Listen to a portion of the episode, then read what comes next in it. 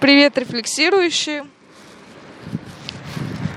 Мы продолжаем гулять по Саратову. Это уже второй подкаст за один вечер, который мы записываем сразу с запасом, чтобы вдруг на А вдруг- голодные времена, а, вдруг нет война. урожая, не будет урожая подкаста. Засуха, представляете, все высохнет, и подкасты не уродятся. Нет, это что-то за фатализм, так не бывает. Сейчас я должна это сказать в духе Юры, когда э, я так э, хнычу в плохие засушные времена.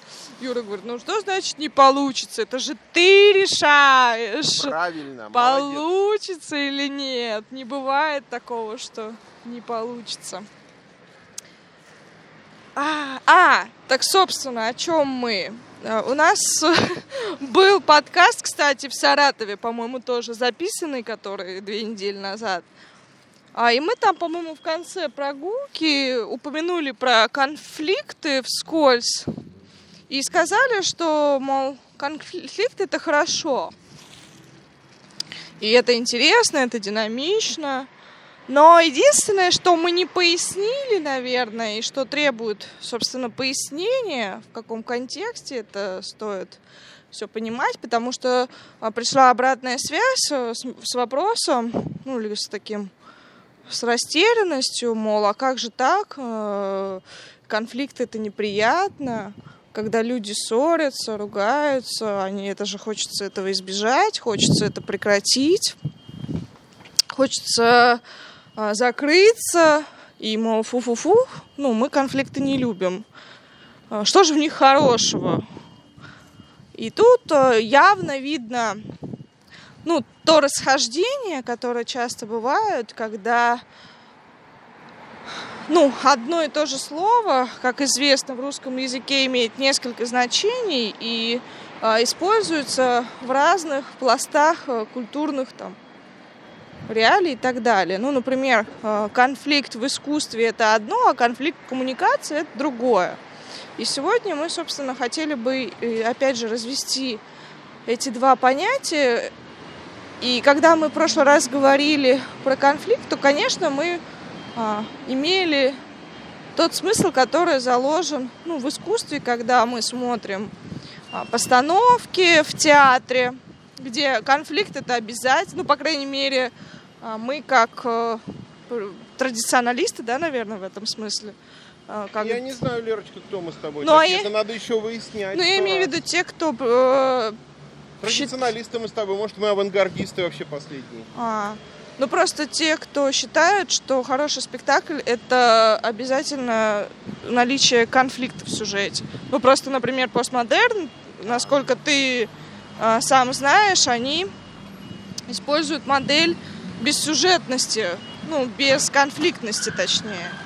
Ну, хотя для нас это равно, то есть сюжет всегда с конфликтом. И в этом смысле мы, конечно, хотели бы поговорить преимущественно об этом конфликте, который есть в театре, который есть в картинах художников, который есть в фильмах, в сериалах, книгах и так далее. Ну и, соответственно, он есть, конечно же, а, и в жизни. Поэтому здесь э, вопрос, что хорошего в конфликте, а, который я опять же передаю Юре. Под радостную, неуместную музыку я отвечаю, отвечаю я. Сейчас они уедут, спасибо. Ну, давайте издалека, как всегда, начнем. А, Хорошо то, что существует. Как говорил наш любимый философ Гегель, все разумное действительно, а все действительное разумно. Правильно? Правильно. Так говорил Гегель. Так говорил Гегель. А, Это значит, что ничего лишнего в мире нет. Все, что есть, зачем-то нужно. Единственное, что мы не всегда можем догонять в силу тупорылости, как ты выражаешься, своей. А зачем же это таки нужно?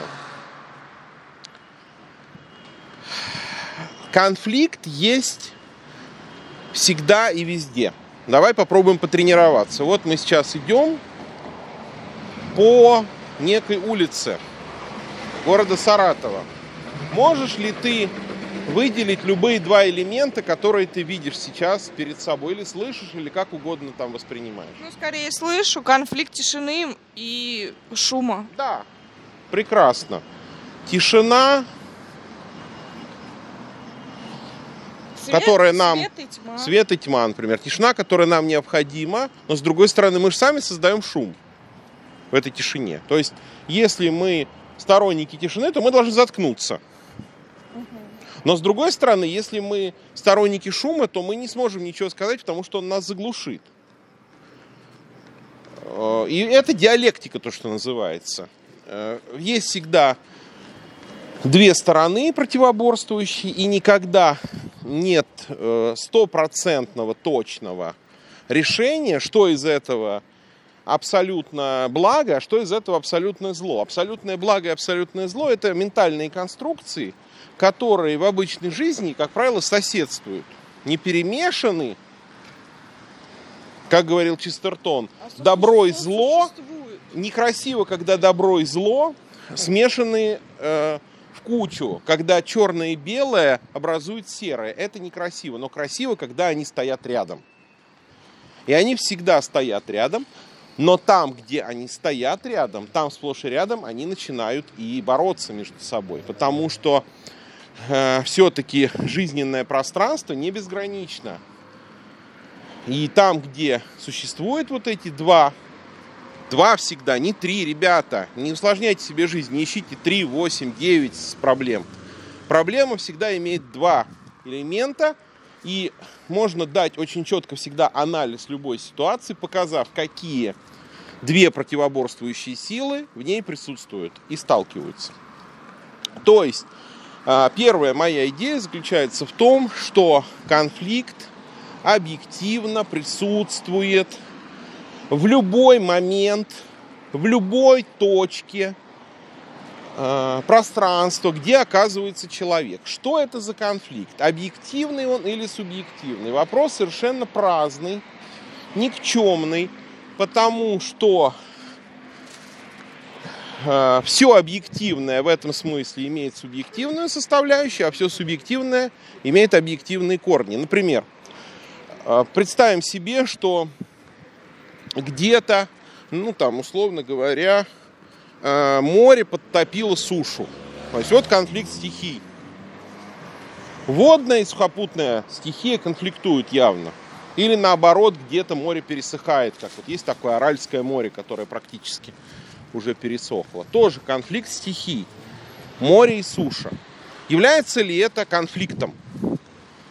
Я думаю, ответ очевиден. Пока не пришел человек, который это зафиксировал, это не конфликт. Потому что нужен всегда наблюдатель. А у нас есть только один надежный наблюдатель, это человек. Потому что хомяк, который проходил мимо, а, конечно, может быть и будет удручен, но, скорее всего, вряд ли. Это не его масштаб проблем. Его масштаб проблем – это его нора и его запасы. А, Бог, конечно, может быть и очень внимательным наблюдателем и даже экспертным, который все понимает лучше нас, но он нам, скорее всего, не скажет. Поэтому мы можем доверяться только себе.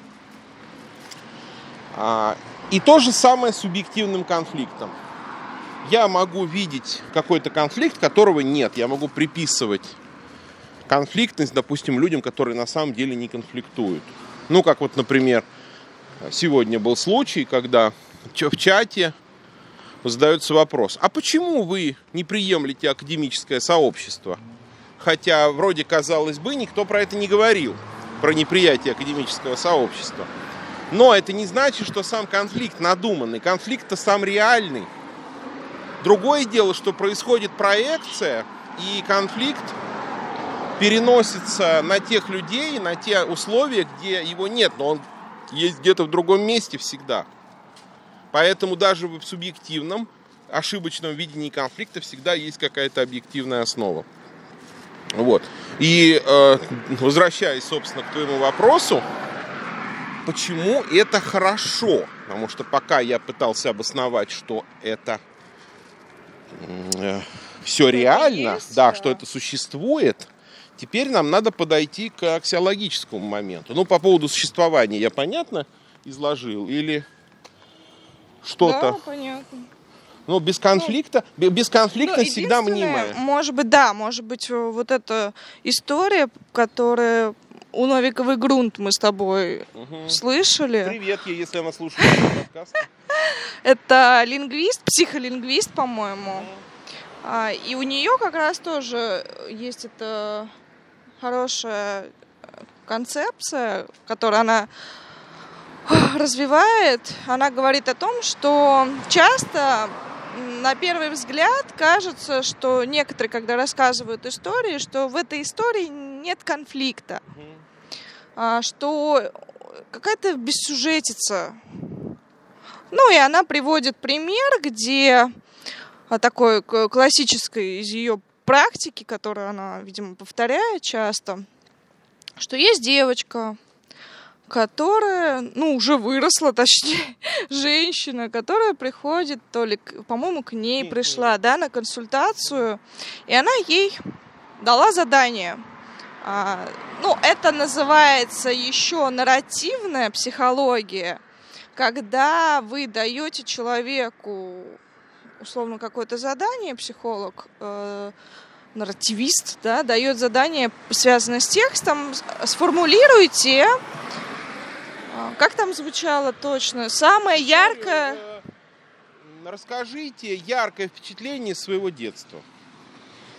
Ну, здесь мы можем а, сделать такую пока небольшую паузу, или вы можете поставить а, на паузу ради интереса, ради эксперимента. а, нашу запись и не слушать пока дальше, хотя я знаю, что очень сложно удержаться, и многие, Конечно, это же- и многие, и многие, конечно же, проигнорируют и, и хотят услышать сразу ответ, но если все-таки у вас есть а, капелька терпения, я специально задерживаю ответ, а, и у вас есть э, интерес к самопознанию, а мы, конечно, вам всех кодов не скажем, но так, мы расскажем принцип. Вы можете на листочке буквально 5 минут э, зафиксировать э, то задание, о мы сказали, там, самое яркое впечатление из детства, и там не нужно много, не нужно сочинения, э, хотя бы там 5 предложений, там 10 и так далее. А ты помнишь, да, эту историю? Хорошо? Да, да, ну, достаточно. Значит, эта женщина на консультации выполняет это задание и записывает эту историю. Кстати, а, можно сейчас даже, может быть, у меня где-то был текст. Я, может быть, даже найду. Или не найду. Нет, наверное, не найду, чтобы прям совсем процитировать. Но там э, суть расскажу. Хочешь, я расскажу, я помню. А, ну давай, давай. более-менее точно. Я просто тоже сто раз ее рассказывал там, на лекциях и так далее. Итак, история следующая. Когда я была маленькой, меня отправили в пионерский лагерь. Там было очень интересно. Вожатые придумывали разные игры. Больше всего я любила сидеть около клумбы, где росли красивые цветы. Садовник каждый день поливал цветы. Все, да? Да. Конец Да. истории. Ну, вот такая э, незамысловатая история. И вы можете сказать, ну, какая-то скучная история. Где здесь конфликт? Что-то история ни о чем. Э, Я тоже так могу рассказать там какой-то фрагмент из своей детства. Это не шедевр литературы или не шедевр рассказа будет. Но а, Новикова Груд здесь, э, конечно, как э, эксперт по текстам, она заинтересована в том, чтобы увидеть конфликт там, где его на первый взгляд нет.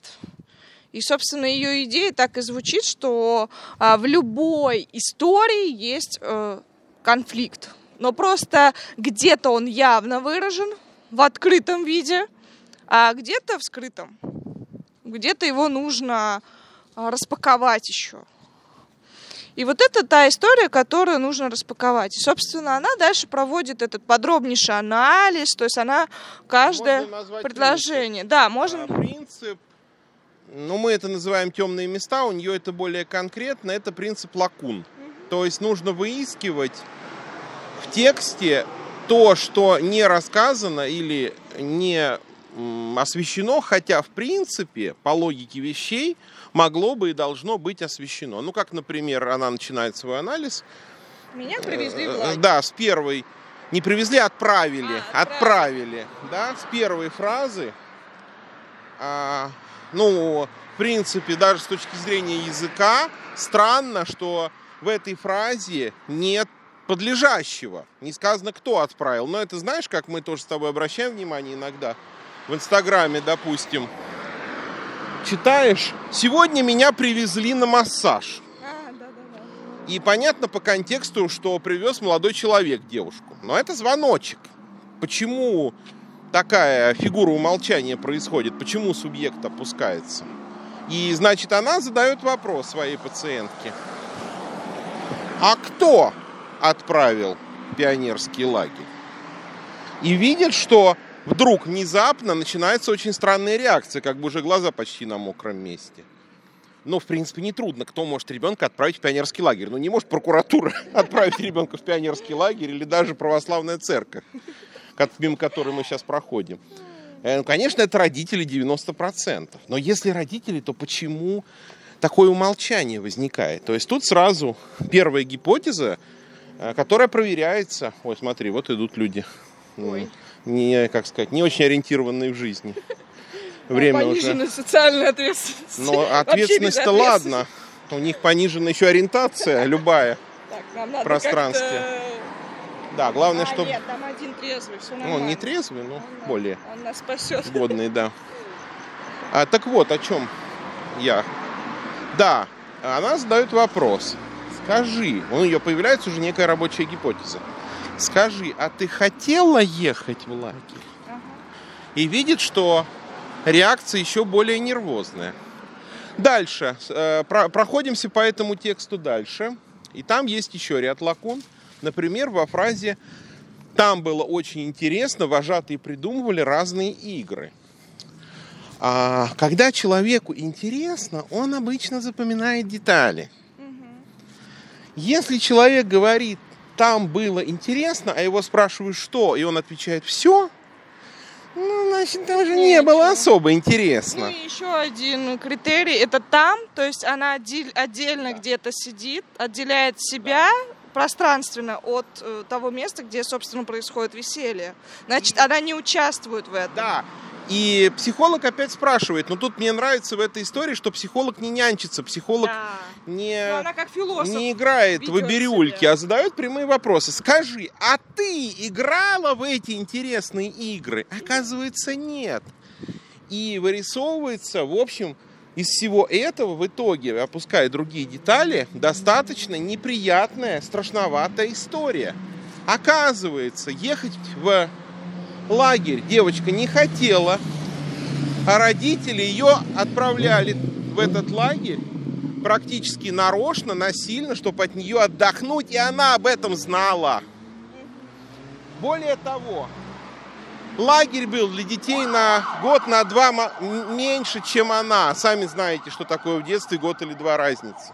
Она не могла играть в их дурацкие Э, детские игры, она, и в результате она сидела целыми днями около этой клумбы. И получается, что э, какая-то никчемная нейтральная история про какую-то клумбу и какой-то пионерский лагерь, это, это э, как концепции грунт, это называется преступление и наказание. Причем тут сразу несколько преступлений, несколько наказаний – и конфликт э, сразу проявляется. Вот поэтому, если вы вспомнили сейчас, когда мы просили историю своего детства, вы можете проверить, а реально ли там нет конфликта, или он есть, но просто неудобно про него думать, и поэтому делается просто вид, что конфликта нет. Но э, давай вернемся к вопросу, а что же в этом хорошего, потому что нам скажут, ну да, Зачем Может быть, вы и мы правы. будем ворошить Да. э, травматику и какой-то опыт болезненный. А, Лучше уж не знать про такой конфликт, чем знать. Ну, на разделим вопрос на две части. Первое. Конфликт, который случился не с вами, это просто интересно, это как спектакль, как фильм. Если вы в жизни созерцаете, наблюдаете, анализируете конфликты, то ваша жизнь подобна постоянному представлению. Дальше, более сложный момент. А в чем же прелесть конфликта, который случился с вами? Но здесь придется принять, может быть, не очень радостную истину. Дело в том, что конфликт – это единственная форма развития. Это как э, у Гегеля или да даже раньше, чем у Гегеля, эта идея вообще библейская. Отрицать? Если зерно Да, попало в землю и не погибло, то оно не прорастет. А если оно погибло, то оно дает хороший урожай.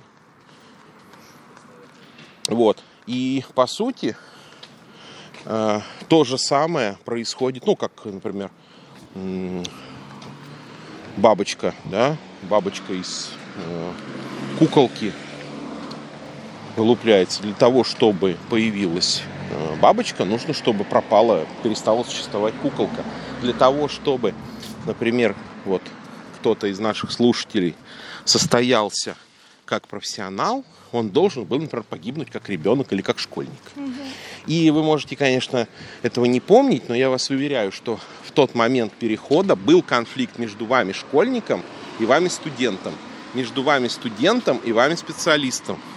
Ну, это еще часто называют кризисами Да. а, экзистенциальными или, ну, а, упрощенно Но возрастными, это кризис, психологическими. расположенный во времени. Но поймите, что ваш конфликт с кем-то из близких, например, или с знакомым, со служивцем, это тот же самый конфликт, что вас старого и вас нового, только в первом случае этот конфликт расположен во времени, а во втором случае он расположен в пространстве. И в нем нет, в общем-то, трагедии, если только этот конфликт остается смысловым и не становится эмоциональным. Это как в суде. Конфликт обвинителя и защитника объективно существует, с ним ничего нельзя поделать. Но не обязательно обвинители и защитник являются врагами. Они не обязаны друг на друга орать, они не обязаны ссориться. Они могут конфликтовать, но оставаться при этом в прекрасных отношениях. Вот это, я думаю, важно понимать. То есть конфликт – это не скандал. От скандалов очень легко избавиться, прекратить скандалить, потому что скандал – это вопрос формы, а конфликт – это вопрос сути. И а, совсем отрешиться от конфликтов невозможно. Что возможно, это возможно конфликт, что называется, направлять в конструктивное русло и делать так, что от этого конфликта будет именно изменение в лучшую сторону. Ну, тут тогда возникает закономерный вопрос, а как это сделать? Потому что здесь явно, ну, не у всех есть инструменты по управлению конфликтами. И, собственно, я так понимаю, то, чем ты занимаешься в университете по части, ну, когда ты ведешь лекции по конфли- конфликтологии, это же тоже целое, ну, обучение нужно. честно Ну, по говоря, крайней мере, какое-то... лекциями это вообще никак не достигается. Ну, это понятно, достигается практикой. только практическими упражнениями. Но если совсем э, просто говорить, я думаю, мы сейчас детально не будем эту тему развивать, но самое главное это разделить себя и свою позицию в конфликте. И эту, эту позицию вовремя сменить. То есть э, непримиримость и неразрешимость конфликтов строится на том, что люди очень держатся за свою позицию. Они думают, что их позиция в конфликте это и есть я. Но э, по, по законам диалектики Гегеля конфликт не преодолевается победой одной из двух сторон. Конфликт преодолевается синтезом этих двух сторон.